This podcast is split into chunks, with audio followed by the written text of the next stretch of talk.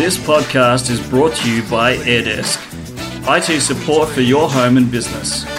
To give your business a help desk, visit airdesk.online or search AirDesk support.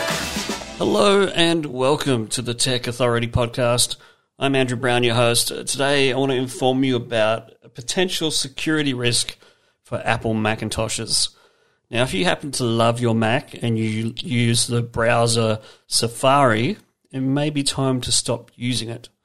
Safari's got a problem where potentially somebody could get in and steal your data off your computer without you knowing by simply as doing a little thing like sharing a picture through Safari on a shared link just enough to have an open issue with a hacker that could potentially jump in and steal all of the data on your computer just from a little bug that's come through the Safari application, which is a part of the operating system for Macintosh.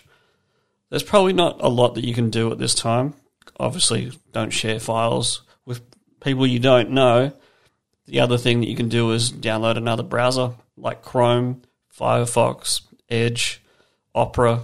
There's plenty of them, and there's a lot that are a, a lot better than Safari. Safari's quite old.